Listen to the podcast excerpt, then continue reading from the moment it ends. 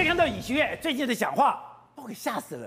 以前南韩对中国多么小心谨慎，没错，完全的服，等于说把你的小心伺候着，不敢让中国生气。可是现在第一个你不干，不但跑到美国去签署了一个华盛顿宣言，你现在不但让俄亥俄的潜舰可以在南韩釜山港周围可以停泊，另外讲的，哎，当中国在骂你的时候，他直接给呛回去了。对他威胁你说我们三个国家要报复你，结果你知道尹锡悦怎么回答吗？他说，哎。如果你认为说华盛顿宣言不符合这个这个半岛非核化，那你应该先去这个把北韩这个教训一下啊！而且他还说什么？他说你要报复我说，我们我们在技术还有货物，我们都没有对你进行出口的管制哦。只要你呢不要对我们采取敌对行为的话，彼此互相尊重的话，我们还是可以提供给你哦。所以他其实是威胁，不只是反向你，他还威胁你。我没有，你要报复我，我还没有报复你哦，我都还没动手哦。欸、以前南韩对中国都是谨小慎微，以前南韩都小心翼翼，不敢让中国生气。对，现在第一个讲，哎、欸，你现在骂我的华盛顿宣言，我就直接讲，按照国际法，你如果说要搞核武的话，啊、那北韩呢？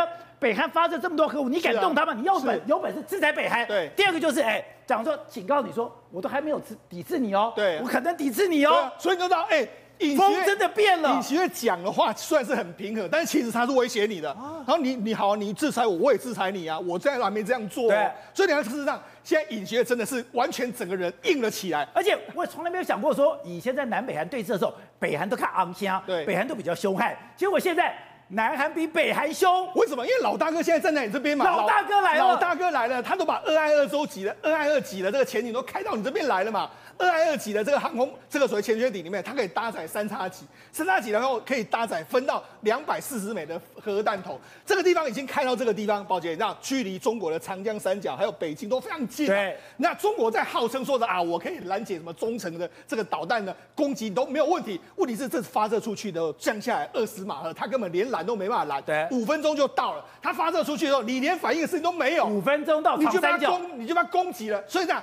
为这就是中国最害怕的东西，就你来了嘛，所以中国为什么要跳脚？但我就讲，不只是中国跳脚，北韩也非常紧张啊，这个俄罗斯也非常紧张。问题是三个国家现在能怎么办？他们难道真的要制裁南韩吗？南韩就说好啊，你制裁我，我也制裁你啊。所以你就知道，事实上这整个风都变了。那为什么？但中国现在有人讲啊，我们要跟南韩断交。哎，中国民间有人这样说，就说哎，中国。因为呢，这其实比这个所谓的萨德事件更加严重嘛。哎，萨德你，你对哈，你萨德还是防御的，你萨德是放了一个这个防御在那边侦测。哎，你是这个核弹头，你都摆到我的家门口来了嘞。你说这怎么怎么能够接受？对，所以民间其实是有这种声浪，但中国是刻意在压制这个。每一次然后有人有人写了之后，马上这微博就上不去，有人写就上不去，所以。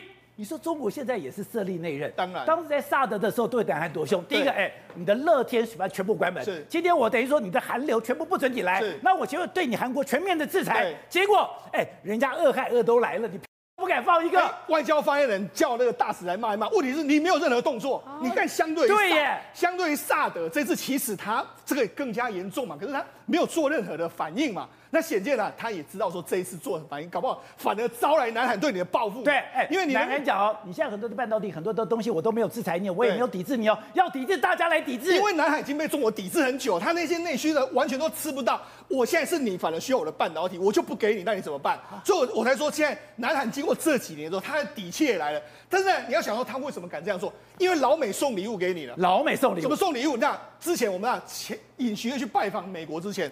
Financial Times 说什么？他说北京如果进美光的话，南美国促进南韩说你不要去填补这个市场的缺口。可是呢，尹锡悦去了之后，现在竟然完全不一样的风。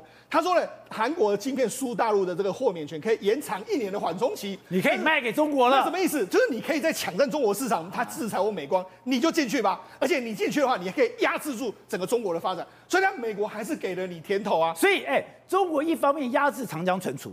一方面，我又等于说有点开绿灯，让你三星、让你海力士进去了。对，所以你要知道，市场现在它的政策就是这样子嘛。你看，没有人在报道说什么，哎，之前美光被制裁，你不要再，完全风是不一样。所以美国在对你放手，让你去抢占中国市场。好，那除了这个之外，还有什么？你看，因为什么他要这样？尹锡悦为什么要这样做？很简单嘛，因为尹，因为海力，因为海力士、三星今年的真的表现的非常不好，他一定要救三星嘛。好，那还有一个新的这个动作，就中美国现在又出了一个动作，他可能会把这个。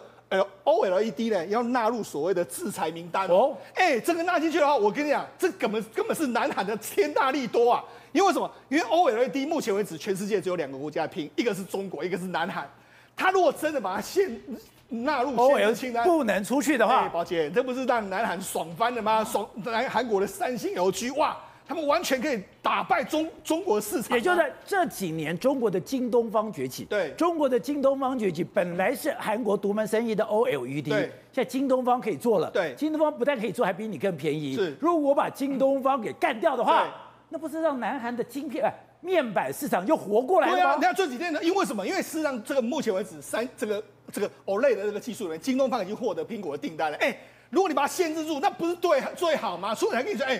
你完全你直接去了之后，现在美国开始在对韩国发送一些利多了，这其实都是利多。不是，那就跟黑道帮派一样，哎，老大哥在力挺了。老大哥不只是哎，你要枪我给你枪，那你要这个这个小费，OK，我开始给你小费。那除了这个之外，还有一个消息也是这样，哎，怎么最近都突然完全疯变？过去呢，这些三星都说，哎，我都拿不到什么美国 AMD 的订单啊，什么的订单，哎，就 AMD 虽然就说，哎，我们最近呢考虑把部分的四纳米的订单放到南韩去，三星去。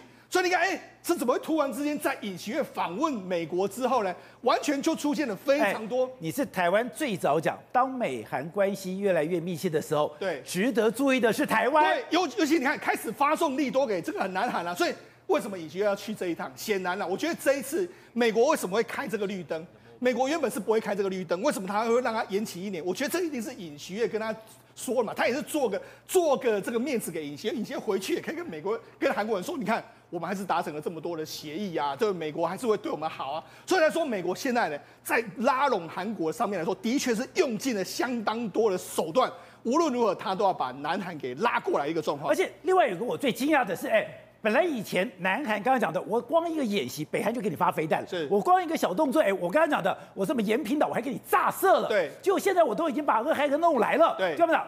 今天金宇镇讲了一个不痛不痒的，那金正恩更好笑，号召年轻人爱国。所以要说，我在跟你说嘛，真正的亮枪给你的时候，你反而不知道该怎么办嘛。所以这证明了一件事，什么？国际政治就是这么现实。老大哥在后面挺你的时候，你看尹锡悦也居然昂声，他就说：“哎，我都还没报复你，还轮不到你来报复我。”对不对？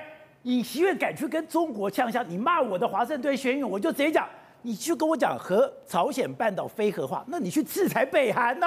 对，你知道尹锡悦是什么出身的？检察官出身的，检察官专治坏人，是不是？是这样根本就不怕坏人，你知道吗？你坏人越坏，他越比你更坏。所以你看到一件事情哦，你要嘛，你有种叫北韩来打我啊？你敢打吗？我告诉你，你打了下去来讲的话，你的台海、你的南海全部都有事，甚至中印边界都有事。所以中共其实不敢按，就根本就按兵不动，他不敢动，你知道吗？然后所以他才会认为俄罗斯的警告是对的。你敢对台海出事情的话，第一个，南北韩、韩国、日本、越南、菲律宾、印度都会伺机而动。是啊，因为全部都是联动在一起嘛，所以你看到它为什么？其实朝鲜半岛跟台海是联动在一起的。那朝鲜半岛跟台海是联动在一起。以前韩战的时候不是一样吗？对，舰队。然后再来，你看到如果真的北韩动的话，难道台海中印边界不会动吗？还有一件事情就是说。真正金正恩想要打仗吗？金正恩只是要巩固他的政权而已啊！谁要跟你打仗啊？就跟习近平一样，对嘛？所以他只是要巩固政权啊。那如果今天一打下去，金正恩的政权被消灭掉了，那刚好接壤的就跟美国直接接壤了，就说南韩直接就跟北那个中国接壤了吗？不是吗？所以你看到，其实南韩现在尹锡悦其实吃定了中国。为什么吃定中国？我这么讲啊，尹锡悦吃定中国。他去年刚上台的时候，其实他有派人。就是派他外交部长到对啊，到到中国去。那到中国去之后谈不拢，谈不了什么？因为他们提出的北韩政策来讲的话，中国不买单。没关系，我现在全部靠到美国这边来。那我现在有一个老大哥挺我，对不对？